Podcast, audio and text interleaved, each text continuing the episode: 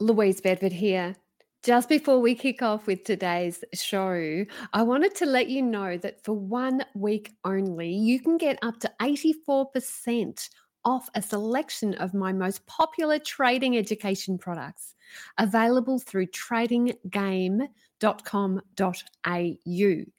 Make no mistake, your financial future is in your hands. So, check out the audios, videos, and study courses that I have available at tradinggame.com.au.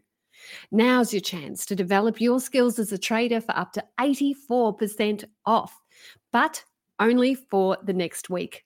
Let's get on with the show. 10, 9, 8, 7, 6, 5,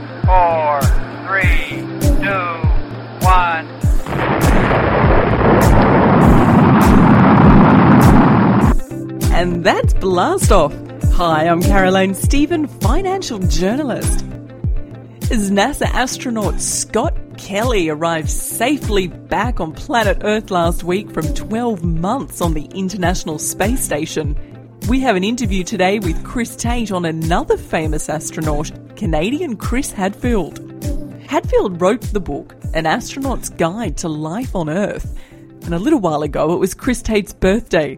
Louise Bedford, myself, and my partner took him to see Chris Hadfield speak about his time on the International Space Station. Today, Chris Tate and I discuss some of the secrets to Hadfield's success that made him think like an astronaut and we compare them to the way that traders think like traders. A bit of background to Hadfield. He was the commander in chief of the International Space Station in 2013. The space station drifts around the world like a miniature moon and orbits Earth every 92 minutes.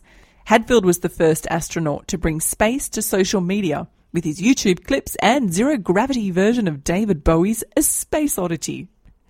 When Hadfield dreamed of going to space as a child, Canada didn't even have a space program.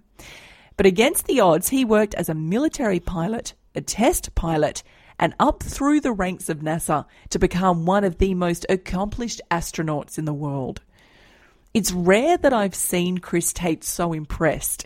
As he walked out of Hadfield's talk, his response was, Now there's a guy who has some serious shit worked out. Here are some of the reasons why Chris Tate enjoyed what the astronaut had to say and how they apply to trading.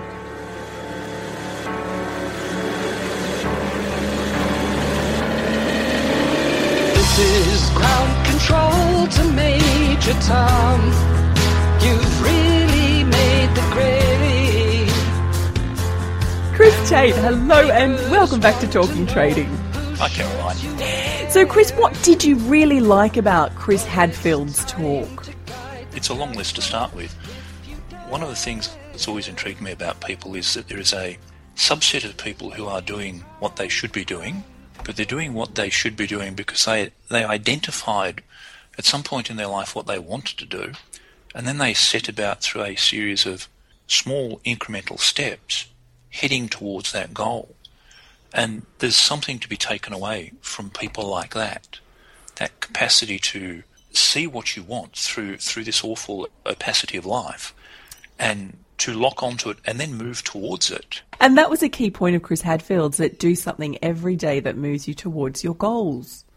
That was the intriguing thing because you you sort of look at people who are successful. I think that the poor mindset we have is that we think that they moved from failure to success. And there was nothing in between. And that there is this, they managed to leap this gulf in a single bound. When in actual fact, the, th- the thing he pointed out was that it was this continual evolution, this continual momentum, and it did not matter how small the steps were, they were still part of the momentum of moving towards where you wanted to be. One, one of the cornerstones I took was just continual momentum, that forward pressure that you exert on life. So Hadfield said there's no such thing as an accidental astronaut. Is there such a thing as an accidental trader? No. It's analogous to something Ed Seykota said in Market Wizards. he was posed the question is there anything that an unsuccessful trader can do to make themselves successful? And his response was a blunt no, because an unsuccessful trader who wanted to be successful would have found a way to be successful. Some way or other, they would have found a way. Or they'd be, again, in that phase of continual forward pressure, of moving forward. And that's the thing. People with goals don't get there by accident. It, it might look like a series of happy accidents to those of us on the outside, but to them, everything's carefully planned and crafted. And everything he did was a series of careful, measured steps moving towards that single goal. Now, to put this into context, you've got to remember he wanted to be an astronaut when he saw Neil Armstrong walk on the moon.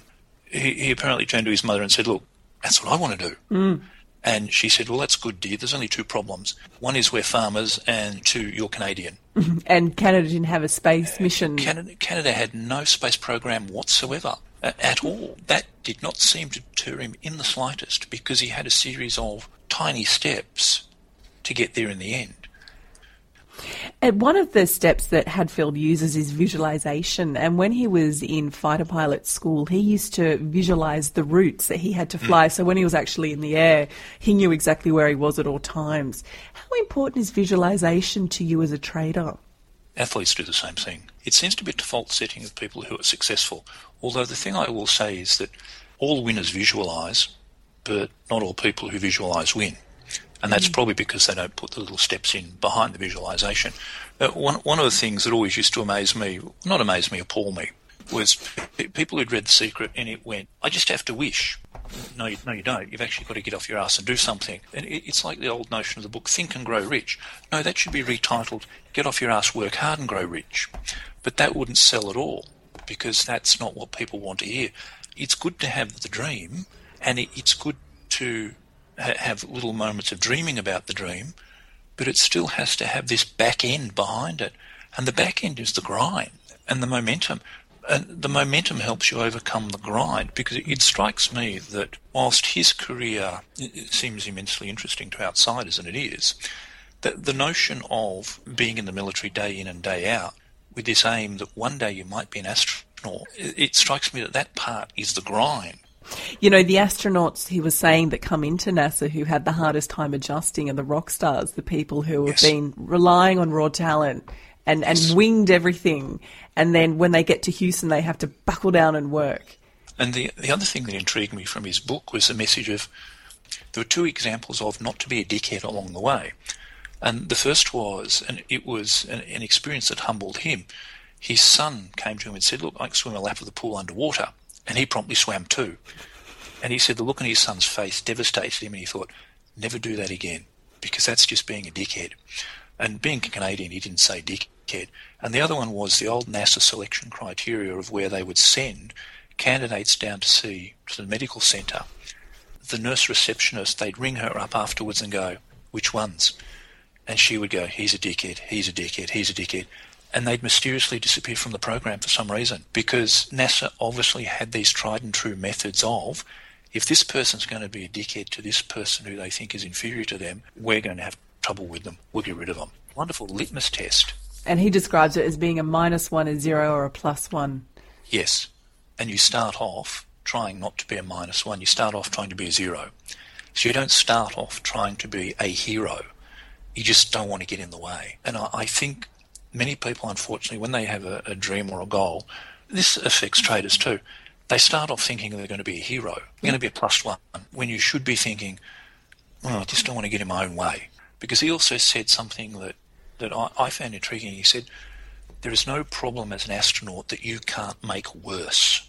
And I thought, there's a lesson for life in and of itself. And it seemed to me that part of his training was don't make it any worse than it is, and then try and work it out.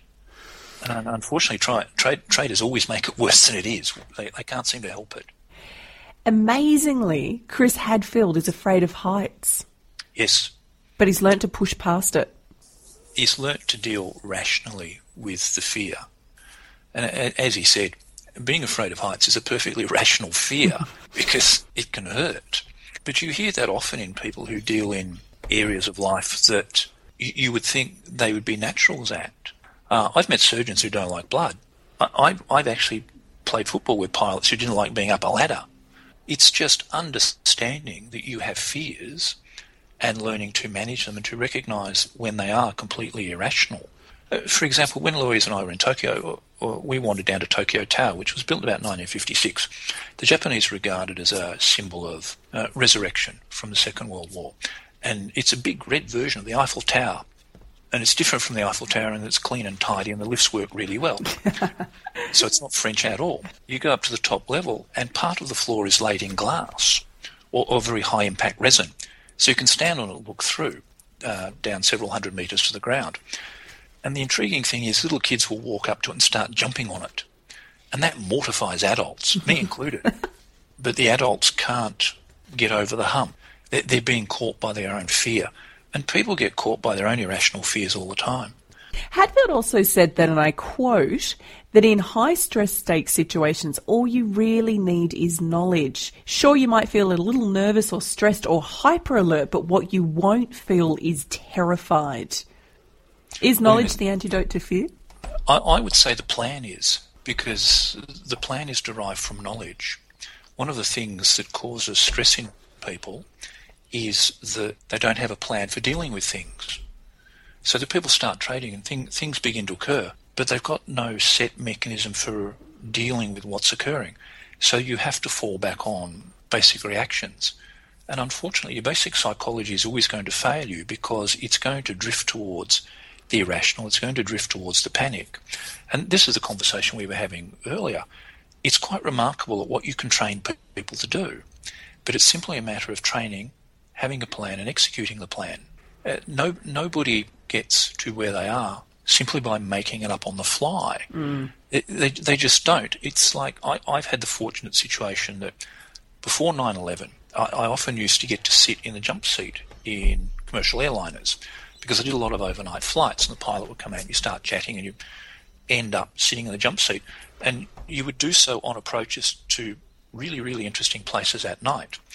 The thing you notice is it's a constant conversation, and it's a constant conversation around the checklist all the time.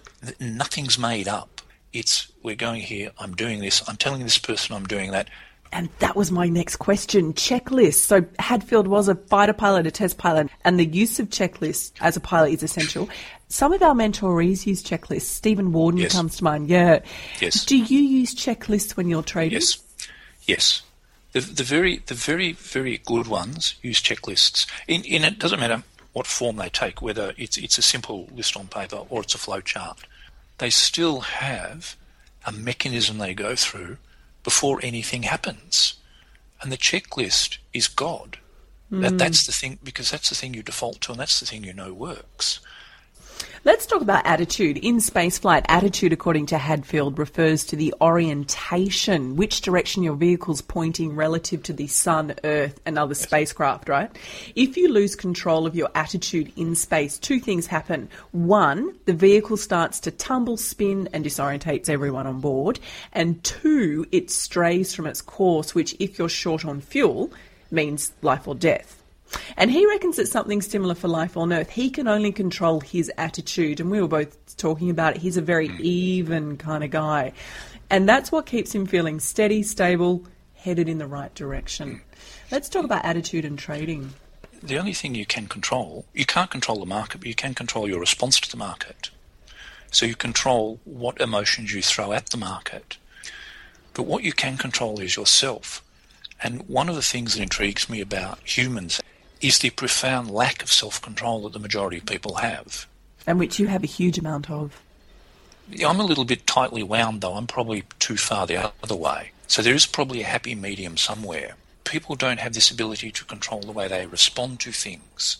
You know, to, to revert back to my time in Japan, it, the Japanese have a concept known as mushin, which is no mindedness. It is that complete and utter equilibrium which allows fluidity of action.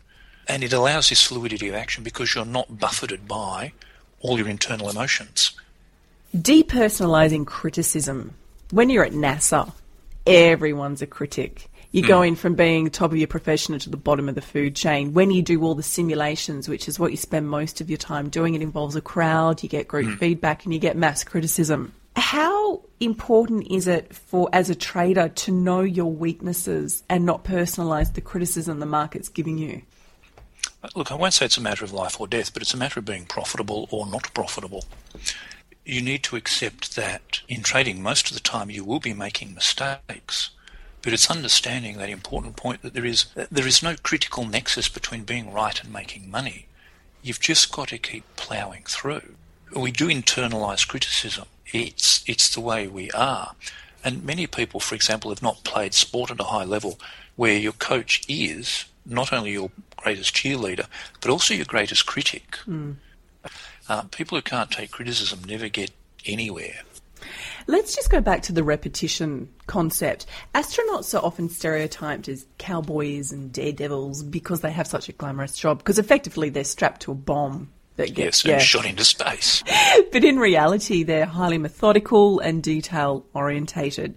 And going back to this preparation, that most of Hadfield's time was spent in simulators performing every task that was imaginable that could have gone wrong in space. They practiced these tricky, repetitive tasks to the point of utter exhaustion. For a trader, do you have to get used to those tricky and repetitive tasks?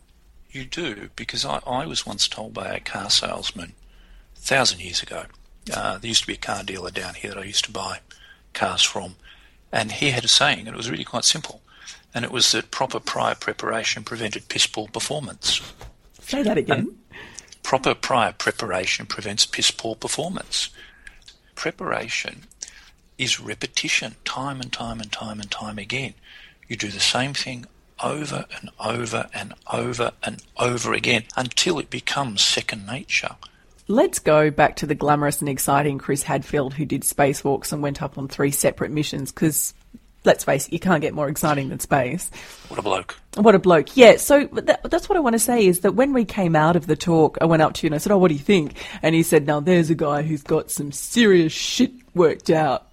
One of the things that has always crapped me off is that people go and they spend thousands of dollars to see peanuts like Anthony Robbins, who has 600 teeth in his head, none of which is his own, and he's now on his 14th facelift. And they'll go there and they'll pretend to break boards and they'll walk over a fake fire pit. And supposedly, this peanut who's never done anything will tell them how to do things with their life. He's done nothing but tells people on how to do things. Hadfield has done everything but tells you how to do nothing. Yeah. Other than explain to you, this is how I did it. Now you've got to put this in context. Here's a man who at nine decided he was going to be an astronaut and thought, mm, shit, okay, got to get into the Air Force. Now that's not easy. That's really, really, really hard. To become a fighter pilot means you are among the top half percent, intellectually and physically. You just are. He then got a degree in mechanical engineering. He then went through various test pilot schools. He then became an instructor and he spent part of the 80s intercepting Russian bombers over the Arctic. He then got his way into NASA and sort of moved his way forward through there. But even things down to. He then learnt Russian to improve his chances. to improve his chances because he knew he was going to go to Russia to train because the re entry vehicle is a Soyuz, a Russian vehicle. He then thought to himself, hmm, might be a good thing if I actually learn how to fly it as well, just in case, because he's the master of proper preparation. And so it's this constant preparation of a man who sets his mind to do things and then does the thing. Not talks about doing the thing, he actually does the thing.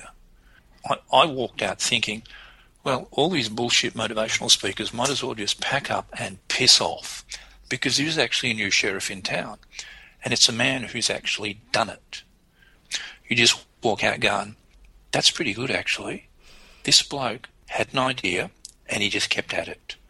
Now, admittedly, he's helped. He's undoubtedly a gifted individual. Very easygoing, also, smooth, calm individual. I, the, the, way I would put it is he's very Canadian. Yeah. They, they are that. And he, he's from the, uh, the west of Canada, so they, they tend to be a little bit more laconic and a little bit more relaxed. If I, I must admit, I did have the thought that if it had been an American doing the same thing, he probably would have been insufferable because he would have talked about how good he was. He would have talked about how great America was as the best place on earth. He then would have crapped on about God for 30 minutes and then, as per his Second Amendment right, would have pulled out a, a, a handgun and shot eight people in the front row. What did you think of his spacewalks? Uh, that the thing that intrigued me about that, this was intrigued me about reading the book, was that spacewalks are planned years in advance. It did defeat my notion that was this this was just something you put on your fancy space undies and went outside. Apparently, you don't do that. Uh, apparently, you train for years, and even then, you might not get to do it. So there is that constant chance of being disappointed, uh, as all his colleagues who were what over six foot tall found when the space shuttle was grounded. Because if you're over six foot tall, you can't fit in the Russian launch vehicles, so you're screwed. Here are blokes who'd gone through the same preparation with the same sort of individuals, and their careers came to an end through no fault of their own. What else inspired you about Chris Hadfield? It's not so much inspiration as observation, in that he, he made the point very early on, almost at the start, that he was the person he was because of the support around him. And if it had not been for the people around him, he would not be that person. And so what that what that meant to me was he was adequately able to communicate his dream to others, so he took them with him on the dream. And I think what happens with a lot of people is they have dreams about all sorts of things, but they can't communicate them to, you know, partner, spouse, whatever, so they can't take them with them. And he, he made it really quite clear that he married his childhood sweetheart, so they married whilst he was still in the military. He was actually, I think, still in the military academies at the time and very, very young. So he'd obviously communicated what the dream was. Mm. And so if you can't communicate what it is, then I would imagine that's, that speaks two things to me. One is you don't understand what the dream is yourself, so you can't communicate it. Or two, you're just a selfish prick and so either way, you're in trouble. And he was very clear in the way he communicated to the audience, wasn't he? He, he was immensely clear. Mm. you're not left in doubt about anything. He'd obviously thought, in, in, in the years of, you know, moving towards becoming an astronaut, he'd obviously thought very clearly about his own life and his own part and the, the part that other people played. Any last words about Chris Hadfield? Because I'll just say this quote he said, See, a funny thing happened on the way to space. I learned how to live better and more happily here on Earth. That, that was one of the things I took from his book because he was working at NASA, and I can't remember in what function. But Capcom. it was. It, yes, Capcom, the mission commander, which is an immensely responsible task. Capcom makes, uh, my understanding is, makes all the decisions. Like they're the overseer of everything. And said in his book, and I've got to get this right, whilst doing it, the most satisfying thing he did during that time was he built a deck with his neighbour. Yes. Because it gave him a sense of achievement. And that was the thing that I took away is that everything needs to give you a sense of achievement. It, and it doesn't matter how big it is. So it doesn't matter if it's big or small, provided it's given you that sense of completion and you can step back and go, got that organised. I did that. Do you want to go to space now? No, I'd probably get airsick or space sick or whatever it might be. Is The Astronaut's Guide to Life on Earth one of your favourite books? It's my big book of last year. But in terms of books you actually get something from that you keep coming back to, it's in the top two or three. Chris Tate, thanks for your chat. Thanks, Caroline.